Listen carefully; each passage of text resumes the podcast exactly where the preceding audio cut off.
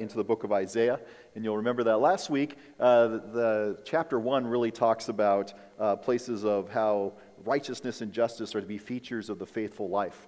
Um, and that when you're one who is following the way of the Lord, that these are characteristic, or at least should be uh, characteristics we aspire for, the ways that we live our lives in community with one another here in this congregation, but also as we live our, our lives in community with the larger culture in which we find ourselves in the world in which we live.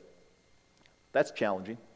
But even more challenging, I'd imagine, here is if you had to be one like Isaiah who had to go and tell a group of people who were not living that way that they were to redirect their lives. If you're the one to go and uh, proclaim that message, to share that with them, uh, it wouldn't be easy. That would be difficult, particularly if that group had abandoned that way of life a long time ago. We've got in our own culture a phrase, don't shoot the messenger that exists for that very reason. It is a difficult, difficult task. But of course, Isaiah will be called here in this text, we've already heard that this morning, to be such a messenger. to borrow a note from the psalmist at this point, particularly Psalm 121, where does my help come from? Where does Isaiah's help come from at this, this place? Well, we're going to look at that this morning. And so, as we turn our attention uh, to the text, as we turn our attention uh, to the sermon, let's turn our attention to this last week. We had an inauguration in our country, right? We had an inauguration. I hope you had a chance to, to catch portions of that, if not the whole thing. A new president, a new beginning, a new administration.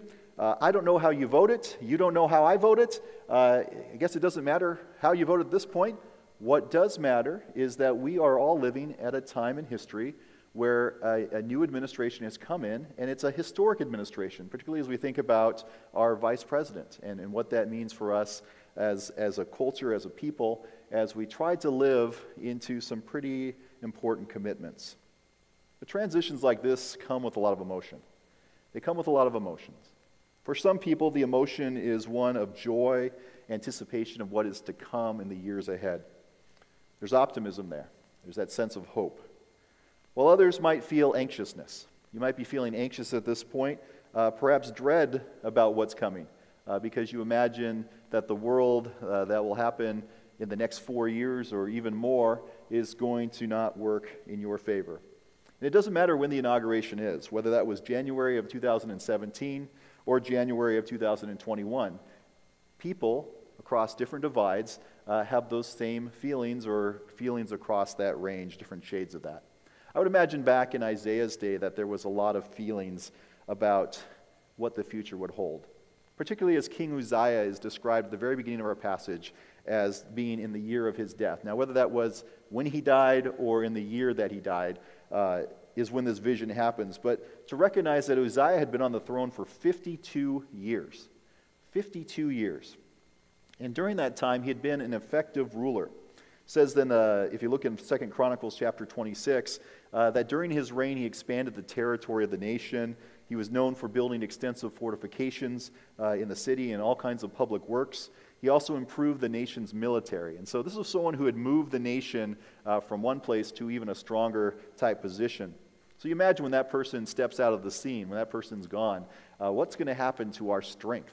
What's going to happen to who we are?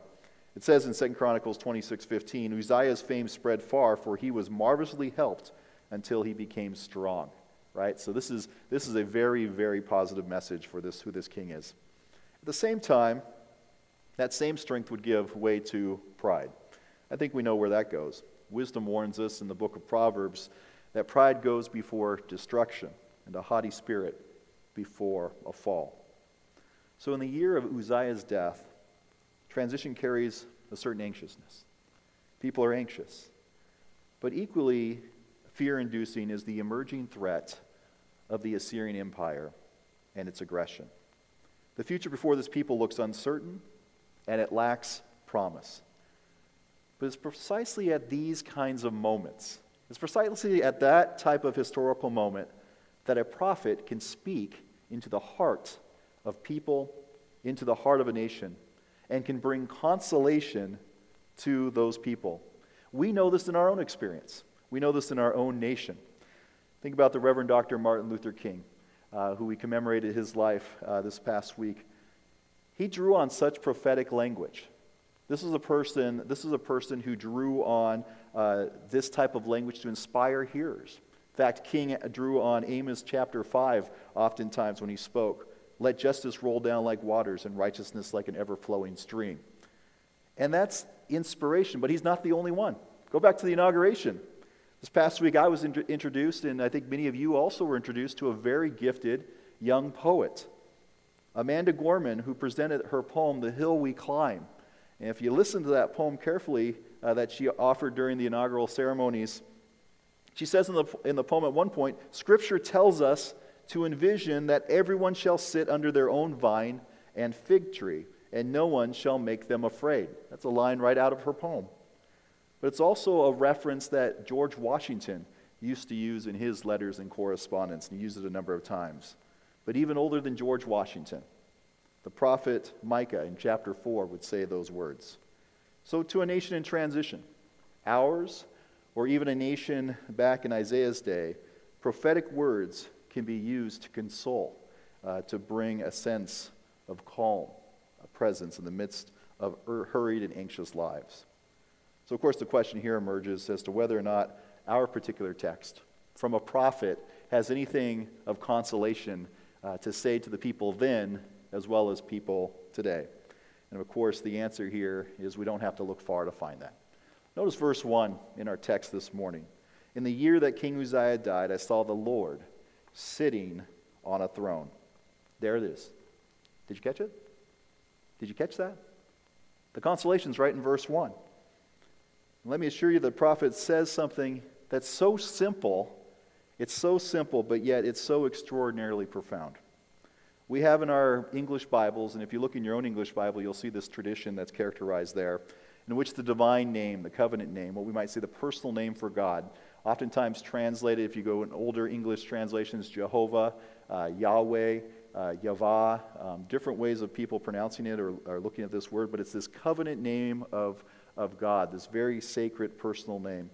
In our English translations, what happens is they, the technical term for this is called the tetragrammaton. And what they do is they capitalize the word Lord, make it all caps. And so if you look throughout the Old Testament, you'll see whenever that word appears in your English Bible, it will be in all four caps uh, for that. You'll notice that in 6.1, Isaiah 6.1, that the tetragrammaton's not in play. It is later in the passage, but you'll notice in that first verse, it's not. It's not capitalized across there, and it's for a very good reason. What's going on here is Isaiah is literally saying to us in the year that King Uzziah died, I saw the Adonai sitting on the throne. I saw the sovereign, the Lord, not in covenant personal name, but rather saying something bigger here. He's saying, I saw the true sovereign. I saw the true Lord sitting on the throne. When the one who was the mortal king has died, let me point your attention now to who I saw. I saw the king who couldn't die, the one who is Lord. And he goes on to explain who that is later on using that covenant name. So we see the connection there. He saw the true king of the nation here. And this true king is different, fundamentally different than the mortal counterpart, Uzziah. Unlike Uzziah, who died and who is unceremoniously described as having grown proud to his own destruction and being false to the Lord his God. You can read that again, Second uh, Chronicles 26, and beginning in verse 16, you can read of his demise as a king. This sovereign, this living God that Isaiah, Isaiah sees, is holy. And that holiness speaks to God's goodness and it speaks to God's power. I love how the Bible Project uh, uses uh, kind of a metaphor for how to understand God's holiness. Talks about it from the standpoint of the sun. You can look at the sun, but you can't look at it for very long. You're going to burn your eyes. There's great benefit by being in the presence of the sun at a distance on our planet. It's warm, it's comforting, it brings life to vegetation, it helps us in our own, if we think about us here in the Northwest, it helps us with our depression that occurs. Uh, the sun has great, great benefit for us at a distance. And so being in the sun's presence is something where we can derive not only benefit, uh, but also great joy. But if you stand too close to the sun, if you get closer, you begin to realize that that same benefit becomes something that we cannot possibly tolerate. It destroys us. And that's a good way to think about holiness. And I'd encourage you, if you have a chance, to jump out to the Bible Project and check out their video on holiness. It does a great job of walking through that. But for Isaiah, holiness is a big, big characteristic of God. It's one to take note of. He actually will refer to God as the Holy One of Israel 26 times uh, throughout the book. Just to put that into comparison, throughout the rest of the Old Testament, it's only used six times. And so it was a hugely, hugely important thing for him. But our text this morning gives indicators as to what that holiness looks like or that that holiness is actually present. The clearest, uh, of course, is when the seraphim themselves, uh, these fiery type beings, these possibly serpentine uh, type creatures uh, who signify coming with God on the throne room of this coming judgment, uh, who are now singing literally, Holy, Holy, Holy. So we know that God is holy just from their own words that they sing. But probably less clear is the seraphim's own response or reaction. They've got these six set of wings, right? They have one set of wings that they cover their faces, and so they can't look. They can't look at God because of God's holiness. Again, think about that imagery of the sun. They also have a set of wings where they, it says they cover their feet. Uh, in, in, Old Testament Judaism, uh, you kind of look at uh, when people talk about covering feet, it's oftentimes a euphemism for covering one's genitals or covering one's uh, parts of their body that you wouldn't want to expose to, to the public. And so there's a sense of modesty that occurs here. Again, recognition of God's holiness and, and appropriate decorum as one comes and comes before a holy God. And then, of course, there's the third set of wings that they have in which they fly about and they sing their song. And so, again, there's a movement towards song and service. Uh, these are all responses to one who is holy. Of course, that's not the only uh, response. Mark Twain is, uh, is said to have once quipped that man is the only animal that blushes or needs to. In the presence of a holy God, Isaiah does far more than blushes. What does he do? He responds with terror. Woe is me. And he responds with recognition I'm a man of unclean lips. In the midst of the holiness of God, there's a part of the human experience in which we recognize that what we're before is wholly other. Not just H O L Y, but W H O. Holy, completely different so much so that it exposes our own corruption, exposes our own sin, exposes our own uh, treatment of others, exposes our own inner thoughts. I did a web search this past week using uh, Google, and I, I looked up how would you respond if you met God? I was curious as to what people said. If they were to meet God, uh, how would they respond? And particularly in light of how Isaiah responds here, how would we in our own day respond? And here's what I found it's rather consistent with Isaiah's response. People would say something. There'd be some sort of words would be spoken at that, at that meeting with God. But what was different here was what was being said uh, in the top articles that came back in that search was more of a cavalier type presence before God. People would either put God on trial. Why did you do this? Why did you allow this? What were you thinking when you did this move here? Or they would ask just a, a, a question, you know, something that they've always wanted to know. Um, they would just ask as though they were visiting with Santa Claus, and you just sit on God's lap and start asking questions. Of course, there were a few examples of people expressing gratitude for their life and their existence, but for the most part, like I said, it was rather cavalier how people would approach uh, God if they were to meet God. Our text this morning offers something quite different offers uh, quite a different response. The picture looks closer to uh, what Dr. Michael Milton of Erskine Theological Seminary uh, says here.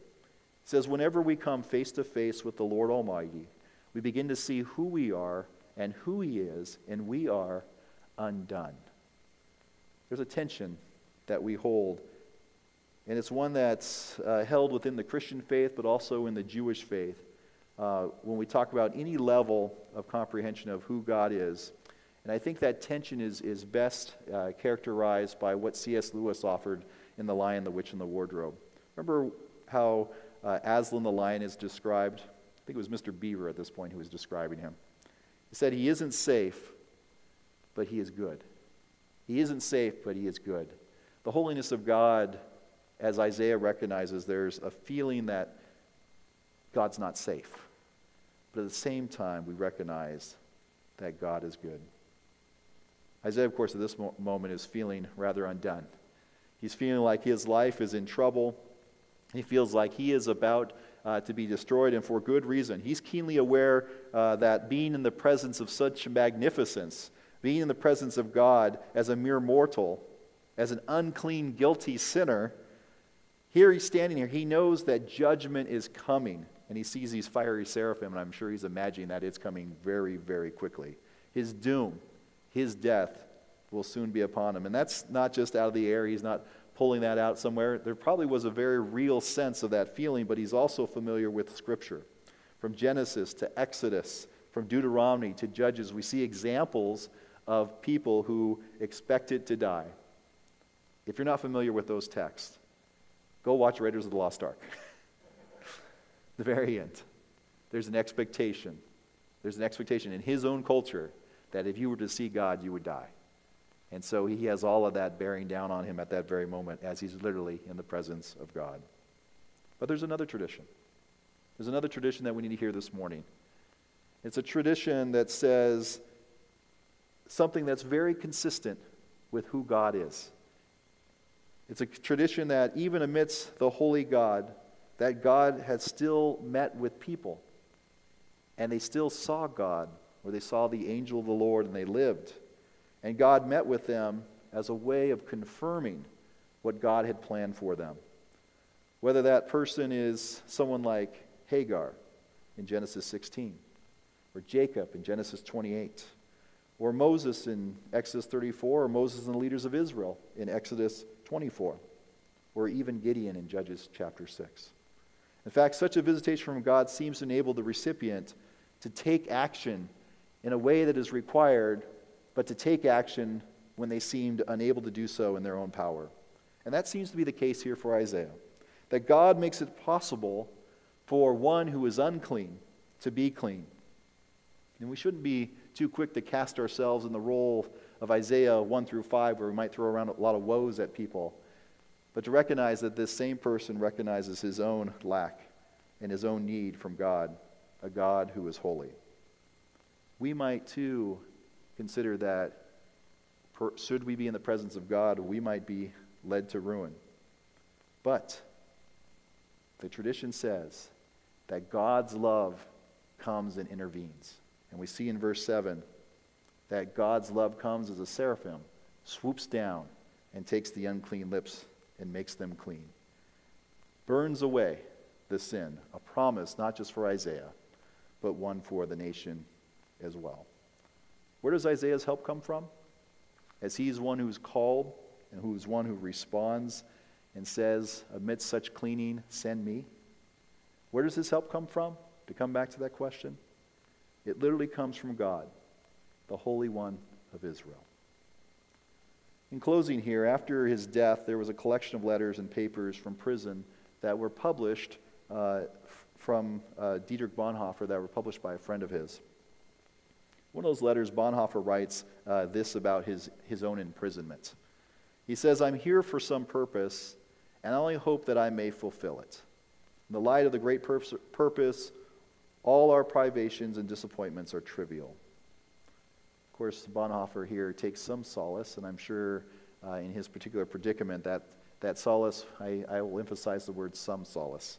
He was in a very difficult place. But knowing that he had a purpose, uh, gave him a sense of living, a sense of being amidst such a difficult place. And we know in history that less than a year after he wrote those words, that he would be executed by the Nazi regime. Knowing, one, knowing one's purpose uh, can strengthen one's resolve, can help us find meaning in our work, regardless of what that work is. Knowing one's purpose in life can help you uh, as you bag groceries at the grocery store. It can help you as you uh, mop a floor. It can help you as you work and make big business tran- transactions. It can help as you teach or as you uh, act and as you sing.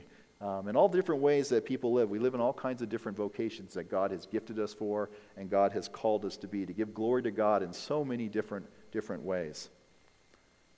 But it's not the only thing. Knowing one's purpose is important, but it isn't everything. And our text this morning reminds us of that. There's a promise. In addition to the purpose that we sense, there's a sense that the promise moves us to places that purpose alone cannot bring us to. The promise here, of course, is from a generous and loving God. The promise of God's grace. The promise of one who comes and liberates us from sin and who liberates us from death so that we might experience an altogether different kind of life. Even as ones who might think, Woe, we are people of unclean lips. God's love, God's grace, God's promise liberates us from that life so that we too can live a life of being sent. Of course, the uh, reformers had a way of saying things, uh, and one of the ways they said it was they talked about our lives are lived coram deo, in the presence of God. We live in the presence of, we live under the authority of, and to the honor and glory of God. Here Isaiah was in the presence of God. We too can live today in the presence of God because of Christ and the power of the Holy Spirit. As a people who not only live in that presence, but who delight in righteousness and justice. So let me ask you this question this morning Do you want to be one of those kinds of people? Do you want to be a person who lives in the presence of God? A person who delights in the way of the Lord? A person who delights in living justice and righteousness? Do you want to experience that kind of life? If you do, two prayers for you this morning. The one, first one is this it's a prayer of recognition, it's a prayer of confession. It's one in which we say, Woe is me. I recognize who I am. I recognize that left to my own devices, woe is me. I'm a person of unclean lips. But the second is this it's also an important prayer. Here am I. Send me. Friends, if we pray these prayers and knowing that God's love is greater than even our own words, God swoops down and transforms us so that we can be those people who are sent we can be those people who live lives of faithfulness. May it be so in our generation. Amen. Friends, let us pray together. Lord, we thank you on this morning for, again, for your great love. And as we hear in Scripture that uh, you prepare us and continually uh, to seek after us, even as we're a long way off. We pray, Lord, by faith now that you would draw us even closer to yourself this day. There are places where we have allowed ourselves to live uh, in ways that are unfaithful, Lord, we pray that you would show us the way of faithfulness. Lord, help us to be these people, these people who go and proclaim good news. Help us be these people that go and, and share Christ's love to all the world. Lord, help us to be these people that share Christ's love to our own community and within our own congregation. As you've been faithful, Lord, we trust that you will continue to be faithful. Help us too be faithful to. And praise in Christ's name. Amen.